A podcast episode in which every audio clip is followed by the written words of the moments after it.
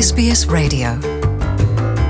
Do Nobel da Paz de 86, José Ramos Horta, agora com 72 anos de idade, está lançado para uma década depois, regressar à presidência da República Democrática de Timor-Leste, apoiado pelo Conselho Nacional da Resistência Timorense de Xanana Guzmão.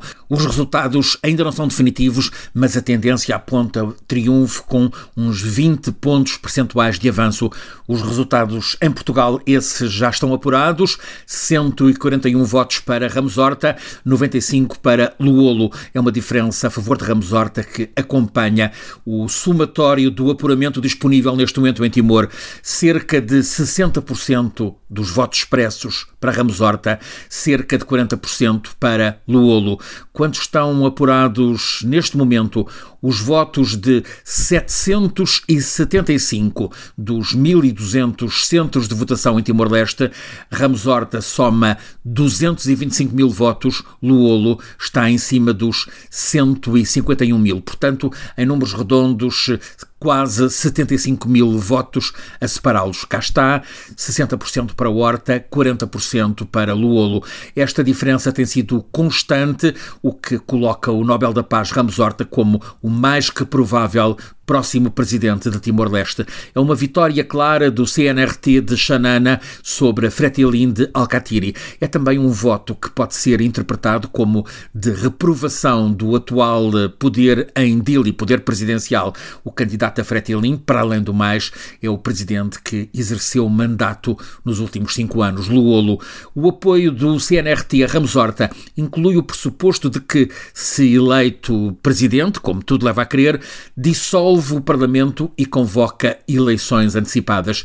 É de imaginar que muito CNRT se mobilize para levar Xanana Guzmão, se ele estiver disponível, à chefia do governo de Timor, o cargo real de poder executivo em Dili. Ramos Horta, já o disse, agora com 72 anos, tinha deixado Timor precisamente quatro dias antes da invasão indonésia, em novembro de 75. Ele tornou-se depois o rosto a liderar a resistência na frente diplomática no exterior. Em 1985, em 1985, Ramos Horta bateu à porta do Palácio Presidencial de Belém, em Lisboa. Queria mobilizar Portugal, através do então presidente Ramalho Yanes, para a luta de Timor pela liberdade. Viria depois a contar com o apoio eh, de dois presidentes portugueses sucessivos, primeiro Mário Soares, depois Jorge Sampaio, sempre com Ana Gomes na primeira linha do apoio. O massacre desencadeado pela tropa indonésia no cemitério de Santa Cruz, em 92, ao ter sido filmado, o episódio conhecido uh, por Max Stahl, mudou a história de Timor. Em 96, Ramos Horta veio a ser distinguido, a parte do bispo Carlos Ximenes Belo, com o Nobel da Paz. O discurso de aceitação Nobel em Oslo foi da parte de Ramos Horta um programa para a paz, para a independência, para a reconciliação e para o desenvolvimento de Timor-Leste. Horta viria a estar junto da delegação portuguesa em todas as rondas negociais com a Indonésia, na ONU. Ele foi forte a fazer lobby nas Nações Unidas em 7 de fevereiro de 99, no final de mais uma ronda negocial, o ministro português dos Negócios Estrangeiros, Jaime Gama, anunciou a reviravolta extraordinária conseguida nessa ronda negocial em Nova Iorque. Os timorenses iriam poder votar para decidirem o seu futuro. Votaram em agosto, votaram independência.